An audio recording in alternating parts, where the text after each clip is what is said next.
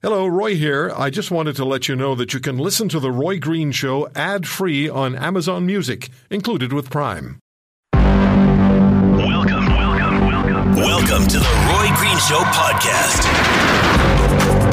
So, uh, Veterans Affairs Minister Lawrence MacAulay and his Deputy Minister Paul Ledwell essentially are accusing uh, Canadian Armed Forces veteran Christine Gauthier of not telling the truth.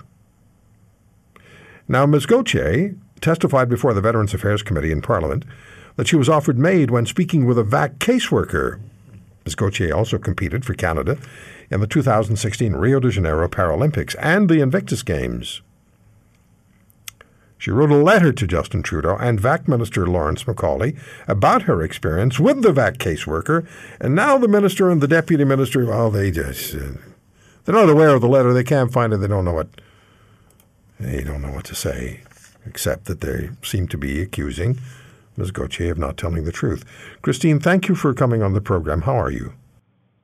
Um, okay, thank you. When you hear that, when you hear Mr. MacAulay say, he never heard from you, he has no record of hearing from you, and uh, there's no record of you being told that uh, a VAC caseworker had suggested that uh, aid MAID was available to you. How does that make you feel? Well, I'm sure glad that uh, when I send a letter to them, that I always send a registered mail with the proof of delivery. yeah, you kept that, didn't you? Yes, I did that. So there's also those, and uh, I don't know. I'm I'm I'm shocked and discouraged, and a whole bunch of things coming up Yeah. all at the same time. Yeah. But not surprised, I would say, after everything else. So, can you remind us what it, why you called, why you contacted VAC? What did you need from Veterans Affairs Canada?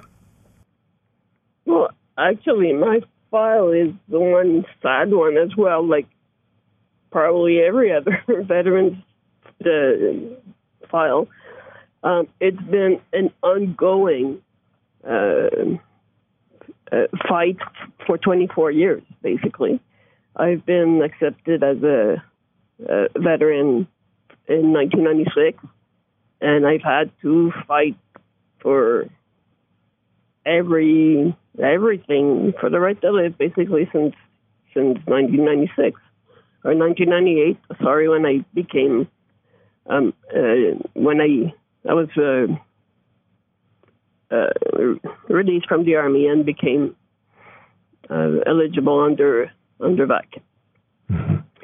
So it's been um, at first like you know the the the uh, recognition of the the the, the pension uh, the, the the illnesses uh, then having equipment uh, wheelchairs whatever paid for and then just the ball rolling each year as everybody has mentioned already before probably to you as well each year we get these letters where we have to reintear or reinforce that we're still disabled and and so on and so on. So it's Yeah. been 24 years in the making. Wow. You know, I've heard this uh, quite a few times from veterans that it's an ongoing, it's a never ending cycle of contact from VAC and trying to just maintain what you've been able to establish, or, and, and sometimes with, with great difficulty to get them to understand and, and accept what the challenges are that you're that, that the veteran is facing. Do, do you remember? I'm sure you remember. What, what were the circumstances under which this caseworker brought up medical assistance in dying to you? Okay. And again, I will I will uh, say it as it was. I didn't realize it was in French, so now I am going to use my own words translating this. But it was during a call where I was contacted again to make a follow up in my entire file, stating how this was ridiculous because um, you need to know um, I'm I'm waiting for the last five years for uh, an elevator to get in my house. So, for the past five years, and this as well is a renewal of equipment. So whoever has veteran, they know that the once normally when you have an equipment uh, granted, the renewals are just supposed to be a, a, an easy, apparently, process of just getting a renewal done at the time. So this is a renewal of equipment. I started up as in 2018, and so I've been I called them back again, saying how this is ridiculous. I just can't keep going on like this. It has to be resolved. I just can't do this anymore. I'm so discouraged. I'm so depressed. And the person just said, well, you know, Ms. Gauthier, if you're this depressed and you're just that discouraged and can't, can't go on anymore, you know you have the right to die. Gee. So this is the wording, and this is how it happened. No, like I said, because it has been mis, um, mis, mis, uh, mis. Uh, my my words were uh, twisted at some point through this. Uh, there was no. It was. Uh, I wrote them a letter, like you said at the opening, to Justin Trudeau and to Minister MacAulay um, stating that this is ridiculous, this has to end, and if they will not, how they will not provide me the the right to uh, to live with the equipment I need, but they will help me die. So those is what I brought in after. You know, it it's just stunning to hear that, and you're not the only person who has been suge- that's been suggested to. Um, the, the, I mean, MacAulay uh, admits to four, and uh, who's? I mean, I, I might might have been born at night, but it wasn't last night. If there were four, there's more than four. That just that's just that's just logical thinking. But do you do you get the sense? I mean, do you think he's accusing you of lying? No, that's what it seems from uh, from from his, from what I can hear and read, and that's why I try not to not to go too much into it. I mm-hmm. also what I it seems is that what he had claimed was that he uh, after looking into my file there was never any contact from me to them. I mean, how ridiculous is this when I have the, the letter right there that that uh, at the commission they had taken uh, pictures that that day of my declaration, December first. But also, um, I'd like to point out that I didn't even know of any other cases until I was asked to go and speak at this commission on December 1st from um, on the subject of um, this new subcontracting that they're giving out to Lifemark.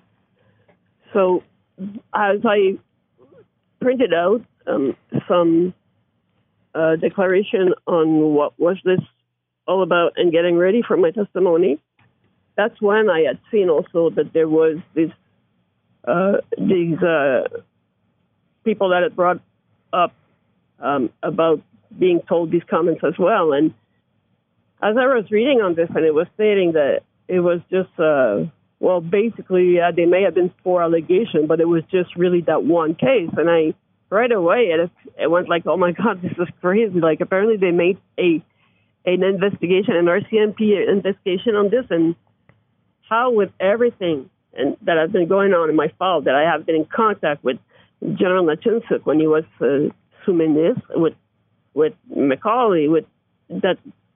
How come I've never been contacted after all this was in there? I it is, I mean, it just proves how likely their investigations can be, and the more and more that I am gathering all my my papers and my books. I mean, the only logical explanation in this is they voluntarily buried me. There's no how how in 24 years all the letters I have sent, all the people helping me around because I am lucky. Right in the past five years, I was getting help from St. Thomas people. Without them, how how has through all this still that I've just been buried in the system, it, it is completely ridiculous. Do you have any sense where this is going now? Mm, no, not really. Right now, I, unfortunately, I'm I'm gathering all my my proof to to send them um some to someone safe. Yeah. Uh, sorry, I, I and, but I I I have COVID since Sunday, so it's been very uh, hard trying to get um, uh, the capacity to go through all this at the same Yeah. time. No, I But understand. um, uh, I, I I don't know where it's going to go, but I it has to lead somewhere because this is ridiculous. There It are is. way too many uh, veterans yeah. dying, quitting, not getting the help and services they need. Yeah. Well, I can tell you It has to, to, to lead to something. Mark Meincke is a Canadian Armed Forces veteran and a host of Operation Tango Romeo, the trauma recovery podcast. We've spoken with Mr. Meincke previously about veterans who've been suggested, it's been suggested to them by Veterans Affairs Canada caseworkers that they maybe want to consider accessing medically uh, medical assistance in dying. Mark, thanks for coming on. We just spoke with Christine Gauthier, and it's it's difficult to listen to everything that's happened to her. You know her story well. Mr. MacAulay saying he has no record of hearing from her. What is what does Christine Gauthier's story say to you? Well, it says to me that we're not the only. She's not the only one. Um, when this first came out, Roy, as we had talked about, uh, when veteran number one came out, they swore on a stack of Bibles there was only one veteran, and that was it. And then another one came out, and then they did a quick uh, backpedaling. It says, okay, so uh, there's two veterans. No, wait, there's four veterans, but there's only one case manager.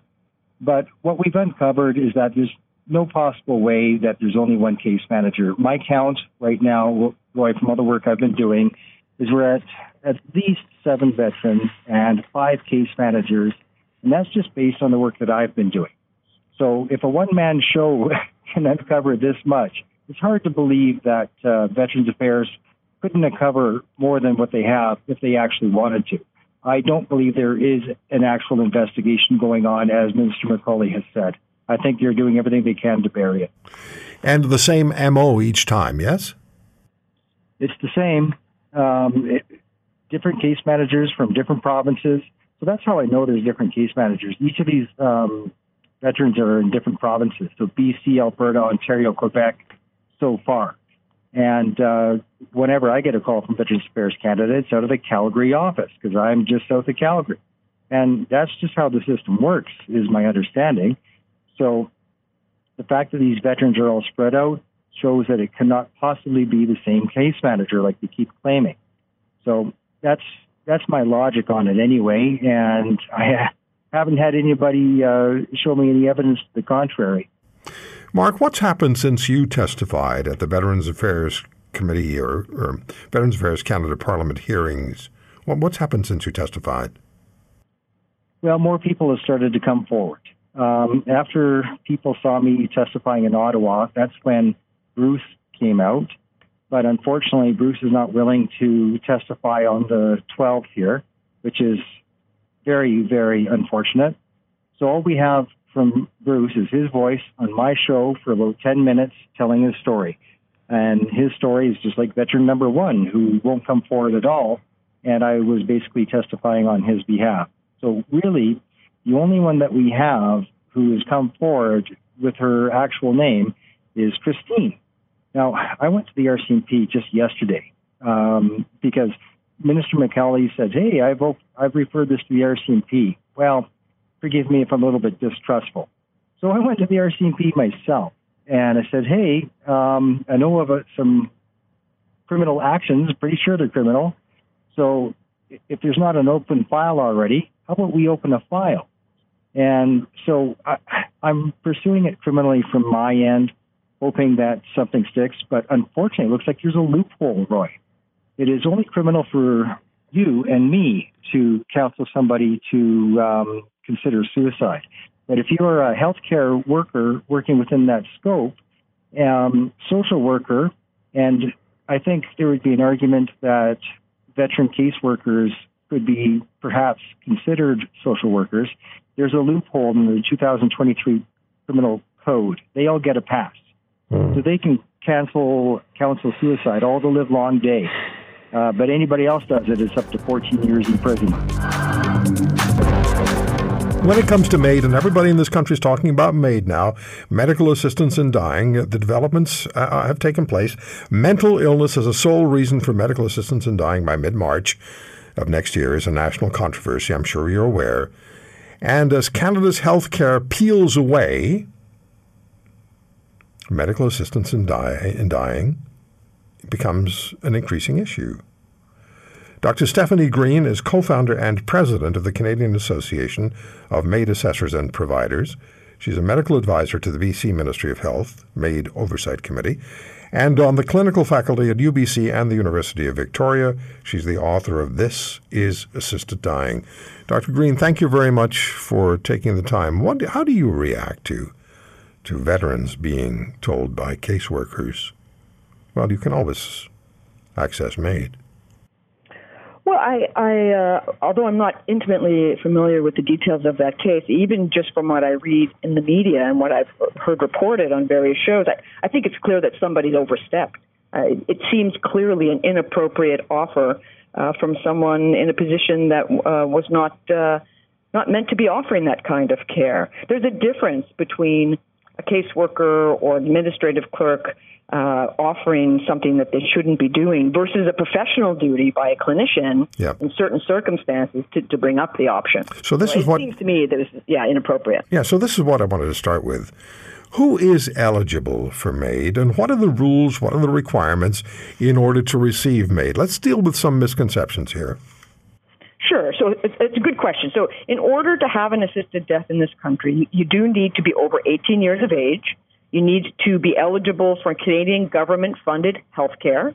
Uh, you need to make a voluntary request, so no one can coerce you into this. It has to be from yourself, and you, the, the patient themselves, has to be the one to ask. Nobody can ask on anyone's behalf. Has to be the patient. They need to have the capacity to make this request, meaning that they understand what's wrong with them, what their treatment options are, including palliative care and the, the outcomes of those treatments, and the outcome of an assisted death being irreversible death.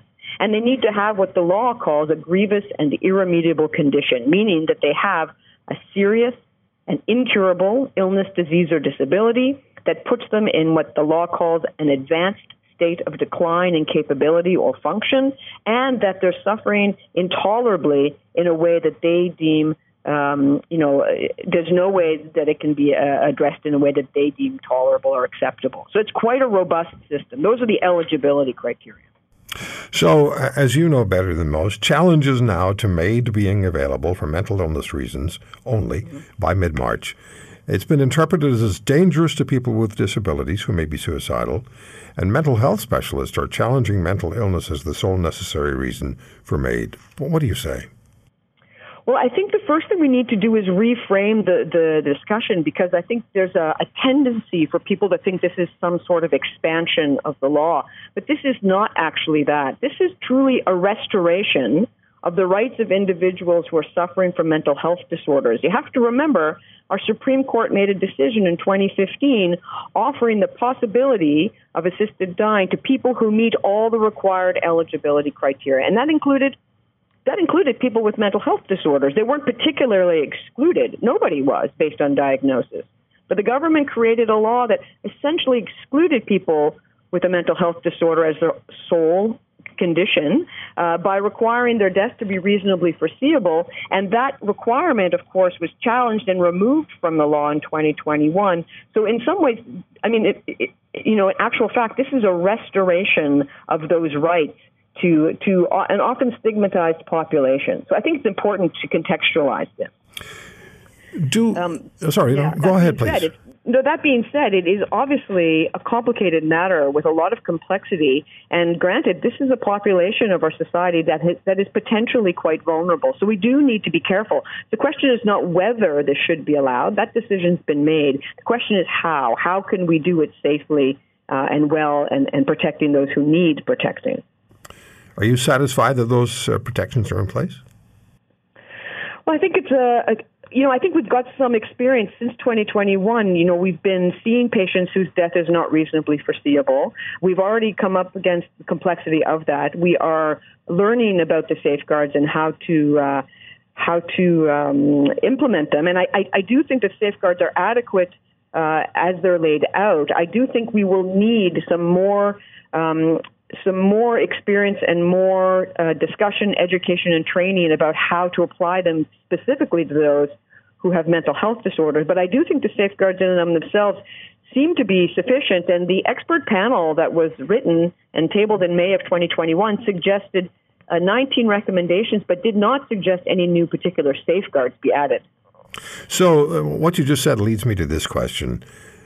Do doctors uh, and other healthcare professionals, to your knowledge, actively suggest MAID to patients, or does the initiative have to come from the patient?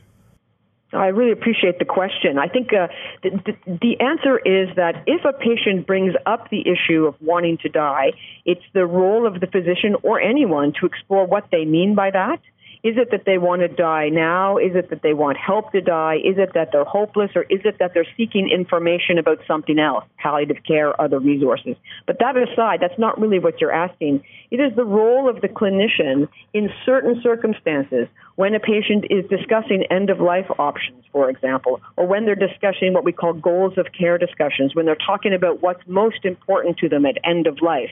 Um, in certain circumstances, it is, in fact, appro- not more more than appropriate. It's important and necessary for clinicians to bring up this as one of the possible end of life options available to them. If a, if an oncologist were to give a patient with cancer one option for for chemotherapy when there were actually three available, that would probably not be considered good care. And and likewise, when someone is facing end of life decisions and options, if one might be palliative care or continuous sedation or MAID, it, it's up to the clinician to make sure that the patient who's interested in all of the options be offered all of the options so that they can make a truly informed decision for themselves.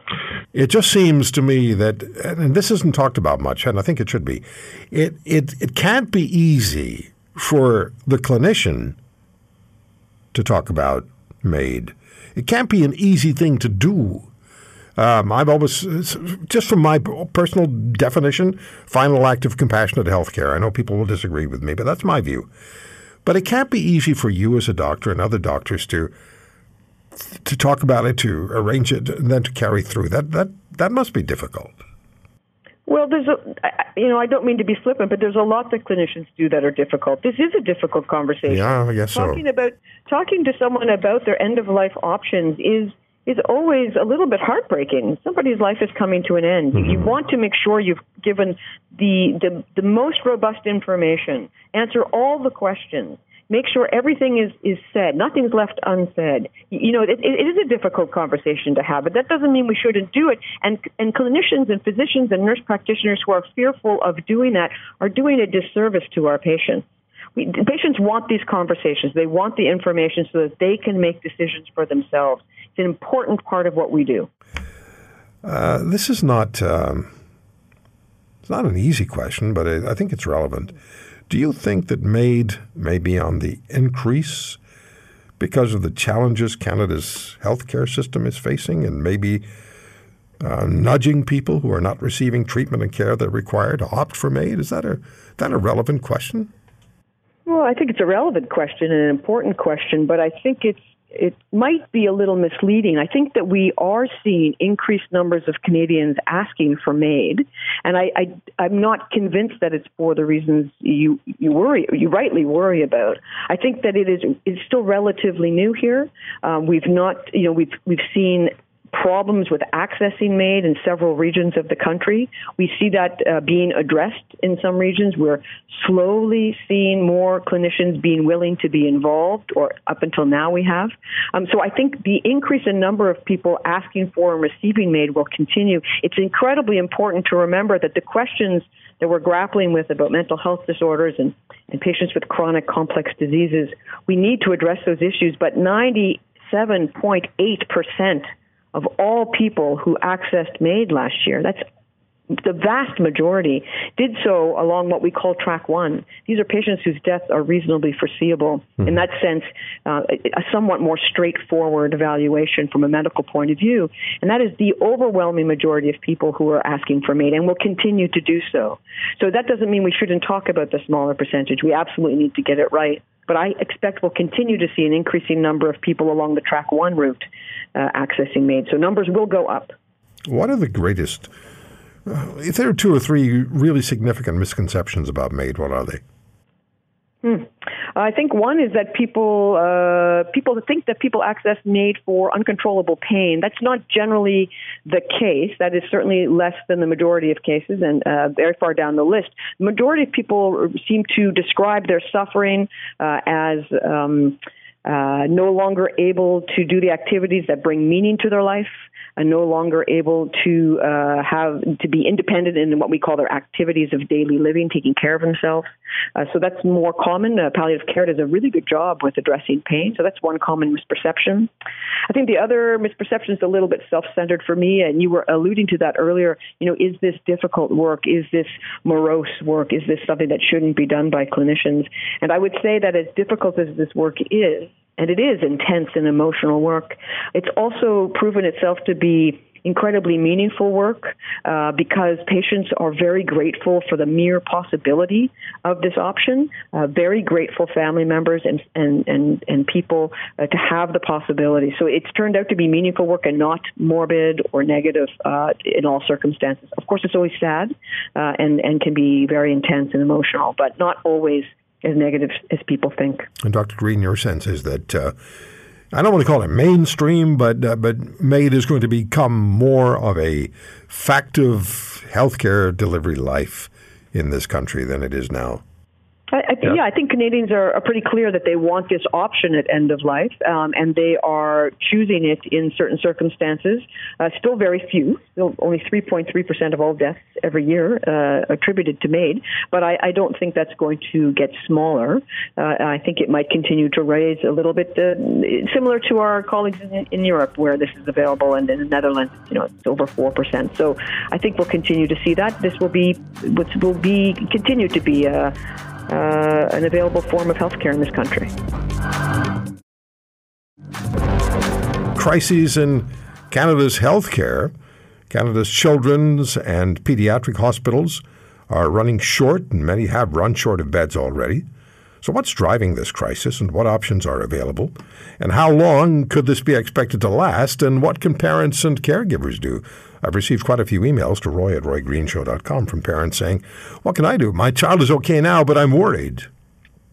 There's also, you'll find on Global News, Canada's Premier's news conference of yesterday, and the premiers are asking for more money from the federal government for healthcare costs. Well, I ask myself, how much more money do you need? How much more money do we actually need to pump into healthcare? Is it a shortage of cash, shortage of money, or is it just the system that isn't working properly? It's a legitimate question. And how significantly is Canada's healthcare delivery system spiraling downward? Which patients are most affected and, and how directly? All right, let's talk to uh, Dr. Katharine Smart about all of this. She's the past president of the Canadian Medical Association. She's been on this program on a number of occasions. Dr. Smart, thank you. How are you? I'm well. Good to be back. Good to have you back. Let me just ask this question out of the gate. How stressed, you and I have talked about this, how stressed is healthcare in Canada today? You know, honestly, Roy, I think it's as stressed as it's ever been. Um, you know, we're just seeing ongoing onslaught of patients seeking care in emergency departments and hospitals that are understaffed and bursting at the seams and attempt to provide care. And now, of course, it's also happening in our children's hospitals, which is new. Um, and we're just seeing immense pressures across the system, huge moral distress for providers, and of course, uh, the receiving end patients who are, are struggling to access care, whether it's in the community or in hospitals or in, in their own homes or home care. Everything really feels like it's unraveling. So the question is why? Why is this going on? I mean, I hear constantly a reference to COVID, and that COVID was part of our lives for two years. It still is. But it certainly was a more significant part of our lives for two years. Is this directly traceable to COVID, or is it a broader issue? No, I think COVID was sort of a stress test and a system that was already cracking, if that makes sense. You know, we've been marching in this direction for a long time. You know, you look at right now the pediatric healthcare crisis, children's healthcare in Canada has been underfunded and under resourced for years, and people in the field have been calling for more support resources to allow us to ebb and flow with different viral surges that always impact children. Um, but you know, we just haven't seen that that part of the system resourced in terms of primary care in the community, family doctors, access to integrated teams. You know, we've been failing there for well over a decade or longer as well, and we've we've seen that we've struggled to attract physicians into those jobs and retain them, and we've seen declining access for patients. We know we have one of the lowest uh, numbers of hospital beds per capita in the world, um, so of course there's just very little wiggle room in the system. And then when you have something like a global pandemic and all that care that was deferred to, in order to care for people with COVID, now we've got these increasing wait lists, and it's really challenging when you just already have limited resources to be able to pivot enough resources to meet the needs of people waiting and all the new people that are coming onto the list. Um, and then I just think, well, you know, working in these conditions has led to so much burnout and moral distress that we've lost a lot of people from the healthcare system. And it's not easy to create new healthcare workers, right? You can't just get an experienced nurse or physician or respiratory therapist or social worker overnight. Um, and we're seeing that strain uh, across the workforce. When you put it all together, uh, you get Canadians waiting longer and longer for care, and you get hospitals, emergency departments, and communities that are under immense pressure. Yeah.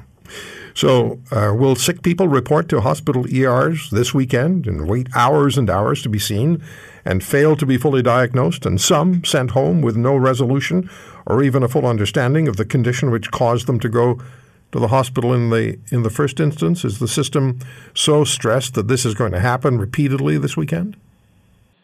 Well, you know, I think it is already happening. You know, we're hearing stories of people dying in waiting rooms, you know, being resuscitated on the floors of hospitals. Um, you know, uh, there's no question. I think that despite the efforts of the people in the system who I know are doing everything they can to care for the patient in front of them, when you're under this much stress and the waits are that long, there are going to be harms and bad outcomes, and that is already happening. And, you know, and the other challenge, of course, is, is when you do have people coming to emergency departments with chronic issues because they haven't been able to get them solved in the community you know, the, the the emergency department's really not set up to manage those issues. And I think that's some of the frustration you hear from folks, understandably, when they've gone in with something and they leave feeling like, well, no one really helped me. And it's, it's because, you know, that system isn't really designed for that, um, especially when there's the onslaught of all the really critically and acutely ill people that, that defer attention from folks that are there that absolutely have medical concerns, but maybe not ones that are acutely life threatening. So I think we're just not, our system right now is just not adequately meeting those access issues for folks. Um, and I think that's where we're hearing so much frustration from Canadians. And, you know, just recently hearing that right now the healthcare system is the number one concern of Canadians. Yes, and is. I think rightfully so. Yeah, rightly so. So, Dr. Smart, the adult reality we've talked about, and it's not a good, it's not a good situation. Hundreds of thousands of surgeries delayed or canceled, patients not able to get the treatment that they require. But what about the children's reality? What's going on? What, what many people want to know, and there are answers or, or positions or points of view floating around, what is causing the situation, the crisis realities in the children's hospitals and the pediatric centers in this country?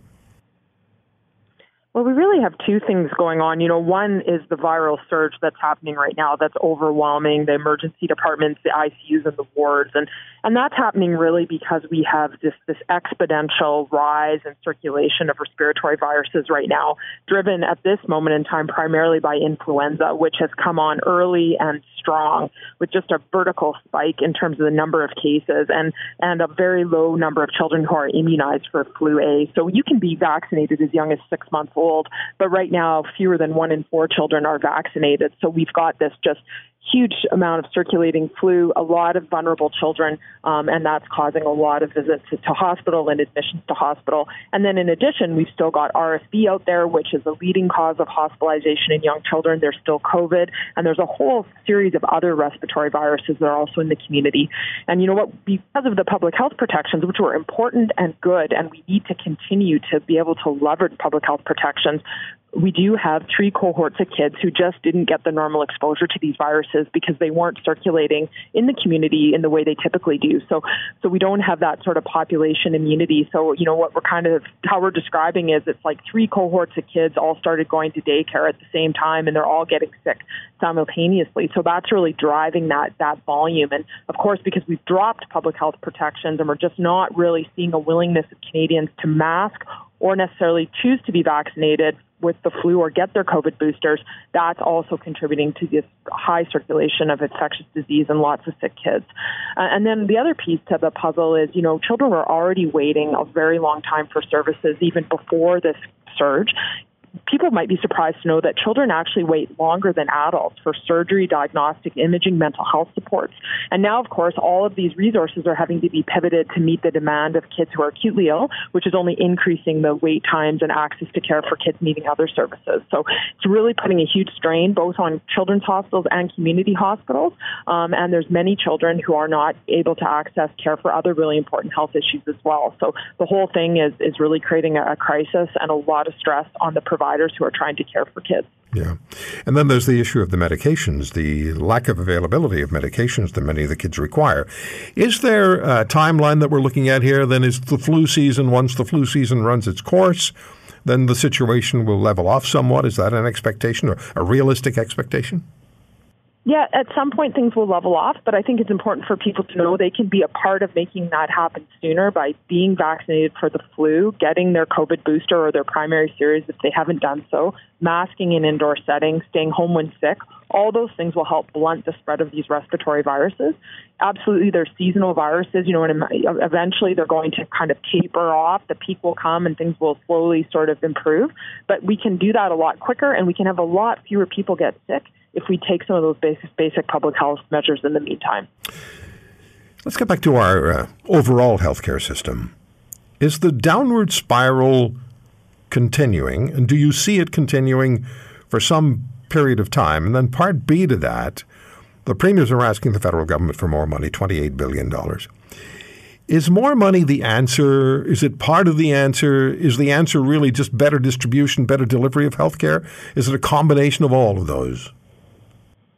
Yeah, it's such an important question. You know, I think the downward spiral is going to continue here for some time until we see a clear plan and action on some of the items that we're putting forward as solutions and a commitment to actually doing something differently. So I think that's important.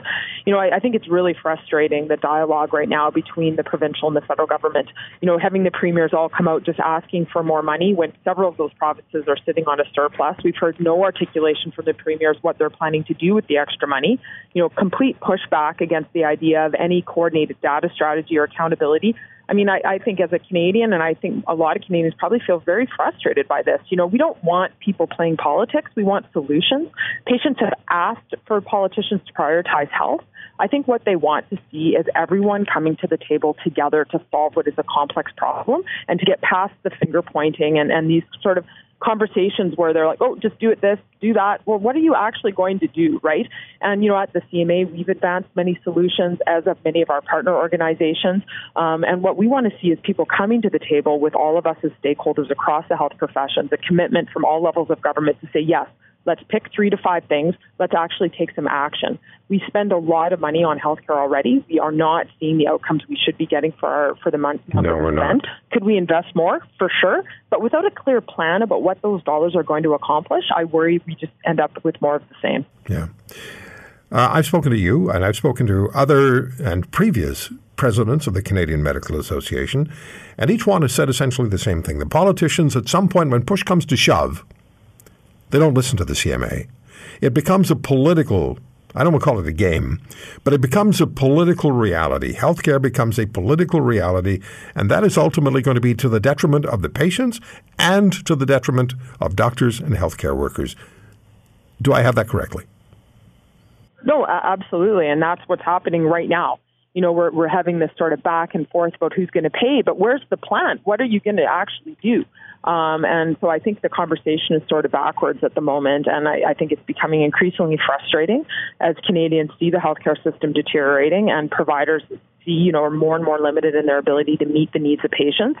And what we want is we want to be action and solution orientated, and those ideas are there, uh, but we need politicians to get past the talking points and come to the table to commit to actually moving forward with transforming our healthcare system and modernizing it for the times in which we live. Yeah. Have about 30 seconds, Dr. Smart. What's the advice to the to the person who's not well, just just really not feeling well, knows something is wrong, has gone to the hospital, hasn't received a satisfactory response, has been sent home with an undiagnosed situation? What's the advice to the patient? Well, I think follow up. You know, medicine, uh, patients' symptoms evolve, people change. If you've been seen and things have gotten worse or you're not getting better, then you need to be reassessed. And okay. many problems, you know, on the first or second look, don't always get the right answer, but eventually do.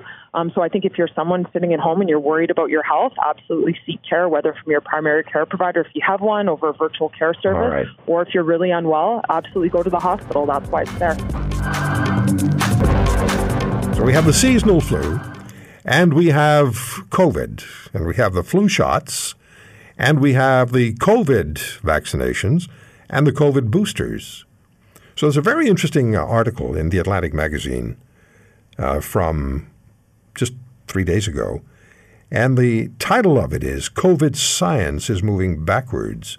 And it got me thinking about whether infectious diseases physicians are taking a uniform view and approach to dealing with COVID, with vaccinations and boosters. And according to this article, not really. There are many different points of view from brilliant physicians with a great history of success.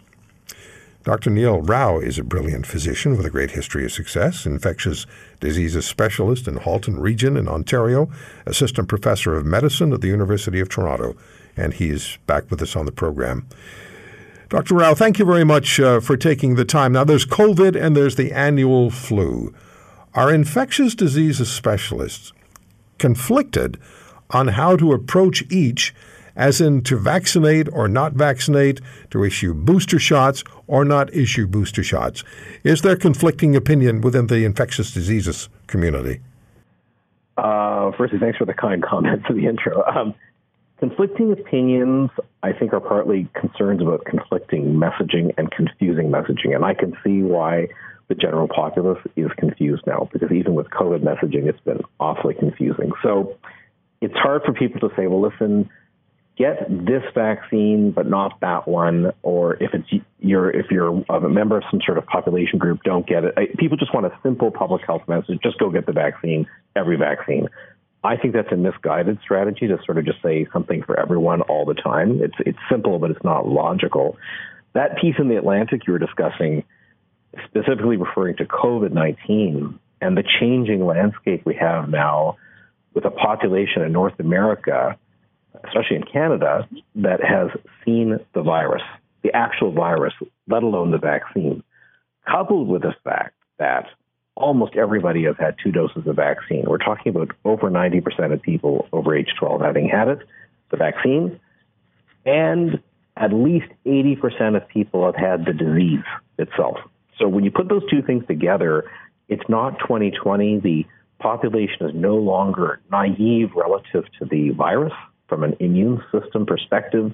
And so whatever happens with COVID, even if we get a new Greek alphabet letter you know, pi instead of Omicron, a new variant, we're not going to have the big swells and surges in the healthcare system that we saw earlier. Do we know, or more accurately, do you know the infectious diseases physicians community? Do you know conclusively what strain of COVID you're treating right now, you're dealing with right now? We know what we're dealing with now, but I think the uncertainty is the future. So we know that we have a subvariant of Omicron. Omicron has had a long run now since December 2021. But Omicron is so good at reinventing itself that even if you had Omicron in, say, January 2022, you might be vulnerable to a new strain of Omicron that's circulating now, whatever you know number or digit we give it. The thing is, being vulnerable to infection is not the same as being vulnerable to ending up in an intensive care unit or dying. So there's only a small subgroup of people who, with reinfection, with waning or falling immunity over time from either infection or vaccination, who can end up with a bad consequence. And those are the people we should really be targeting for booster vaccinations now. What I see as a misguided strategy now is that we have simple messaging telling everyone to get a booster or for everyone to get the next iteration of the COVID 19 vaccine, the new Omicron derived variant version. Uh, I don't think everyone needs it, and I don't think it's going to change the trajectory of the outbreak. It's not going to affect whether transmission stops. We know that now, but it will protect some people if the right people get it. The other thing we're doing is we're really pushing this hard on kids and on, on young adults. I I think, again, that population is not at big risk of that outcome. Yes, you're going to hear about long COVID, but at least from the perspective of ending up in an ICU or dying, that population is low risk. I think it's appropriate to take stock. Now, if I were sitting in Beijing right now, I'd be speaking a different tune because that population has not had widespread disease, and there's uncertainty as to how many people have received the vaccine in the high risk groups. So, the Canadian Pediatric Society is urging parents to have their children, six months of age and older, vaccinated against the flu. I'm not sure whether they're uh, advising vaccinating against COVID as well uh, or just the annual flu. You would know better than I. What do you say to that? So, switching gears, different virus, the flu, as you said. So, flu can be a serious problem in children, no question. This is different from COVID, and it can actually be deadly. I think it's the kids under two I'm most worried about rather than every child. So again, the strategy should be focused because if you offer the vaccine to every child, you kind of get a run on the bank and the wrong kid gets the vaccine versus the one who's more likely to benefit. There are kids with underlying neurological and health problems. There aren't many, but there are some that are seen in, in, in uh, tertiary care pediatric hospitals. Those kids are top priority to get the, the, the vaccine.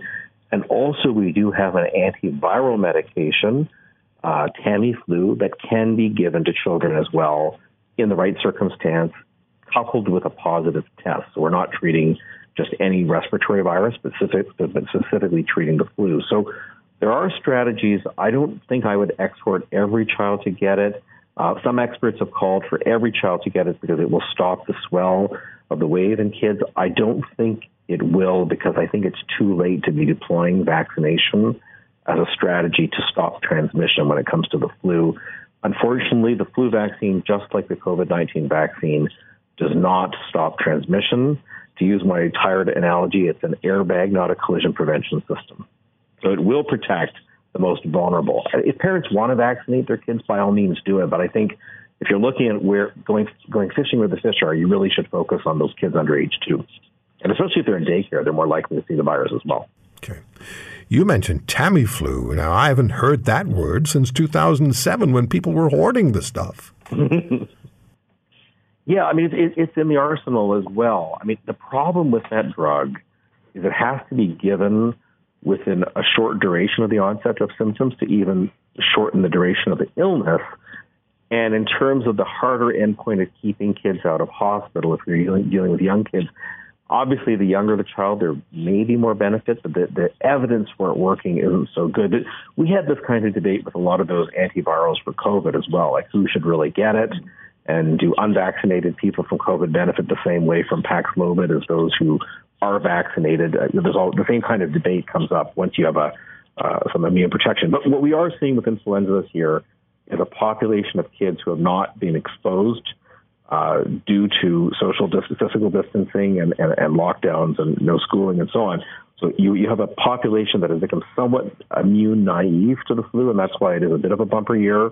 Uh, we're seeing an earlier rise of the outbreak this year than usual. Usually it would be picking up starting in mid October, late October. This year it started in September, the pickup, and it actually has likely peaked even Canada wide in the last week doesn't mean we're, we're out of the woods, but it's once you reach the peak of an outbreak, using the vaccine to stop transmission is a misguided strategy because you reach the peak because a lot of people have seen the virus already.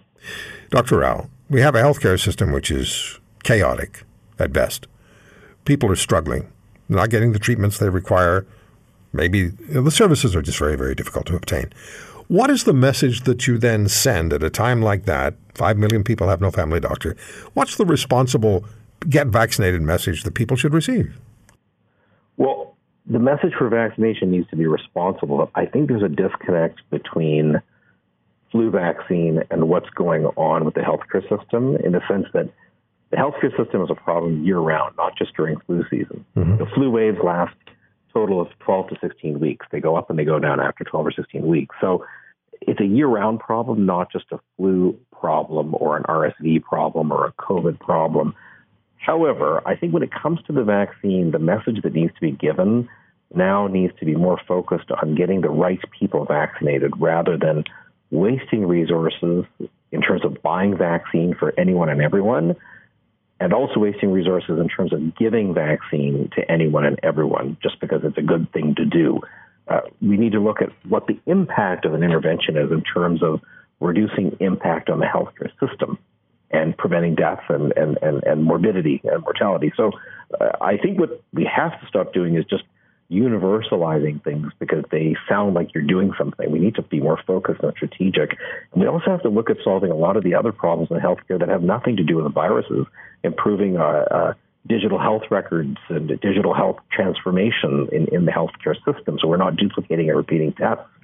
Uh, and other issues like uh, making sure that people leave hospital for long-term care or alternative forms of care so we can decant and create more hospital capacity. Again, nothing to do with the virus, just a general problem we've had for years. We're always running over capacity in hospitals, even independent of COVID.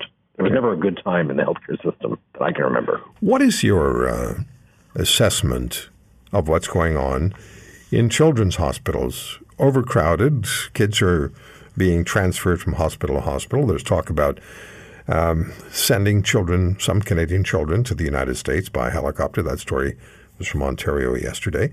How do you assess what's going on in the kids' hospitals? So the kids' hospitals are a bit unique.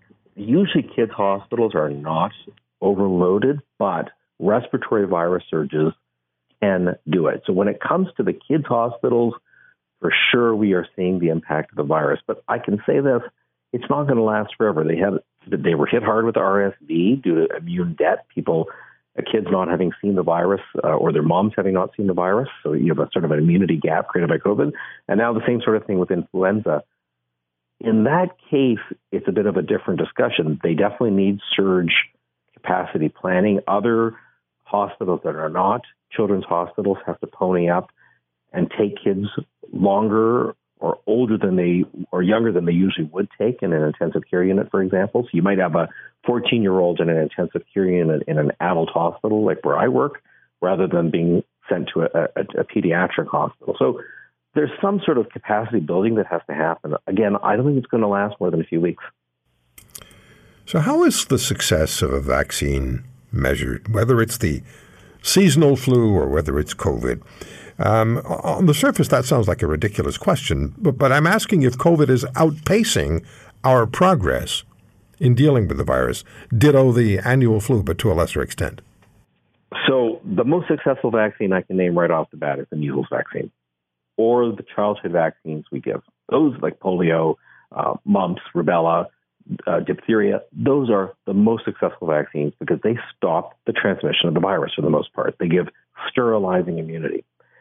Once you're dealing with the flu vaccine, the flu vaccine is preventing dangerous outcomes, especially in people at risk.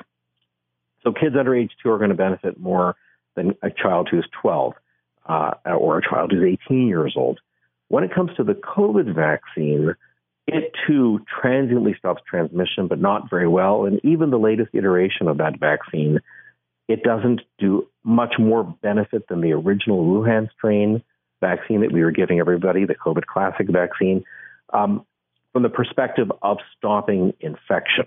From the perspective of preventing bad outcomes, a small subgroup of people will benefit even from the booster and the new derived booster, be they 80 years old uh, or with an organ transplant or dialysis patients. But I think, unfortunately, when it comes to the COVID vaccine and the flu vaccine, we have to manage our expectations. And once you have a vaccine that doesn't stop transmission, the reason why you're getting the vaccine has to be considered carefully at a public policy level.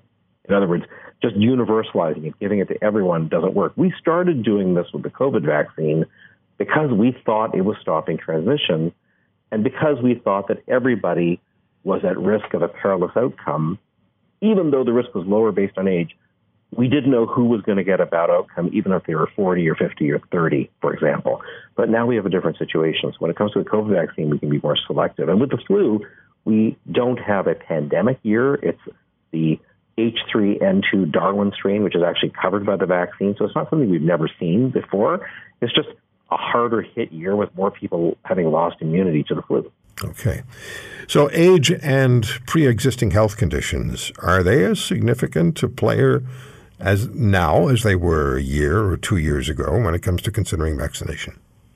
So you're talking about influenza, I presume, to be clear. Well, yeah, either one. Yeah, for influenza. So yeah, for for influenza, absolutely, and and even for COVID. In, in fact, it is it is still significant. That that whole template of with COVID of the older you are, the worse the outcome. That still applies. Of course, now we have people who are immunized, so it's not as bad as it was before. With influenza, what's different is that you have bad outcomes in young children, especially under age two, and then also as people get older and with underlying conditions. So that's where there's a parallel between the influenza and, and uh, COVID 19. But I think an age based and a risk factor based strategy is much more prudent for both vaccines now. And I think you might get more buy in from the public if we stop exporting everybody to get another dose all the time. It becomes, it becomes noise. Thank you for listening to today's podcast. If you want to hear more, subscribe to The Roy Green Show on Apple Podcasts, Google Podcasts, Spotify, Stitcher, or wherever you find your favorites. And if you like what you hear, leave us a review and tell a friend. I'm Roy Green. Have a great weekend.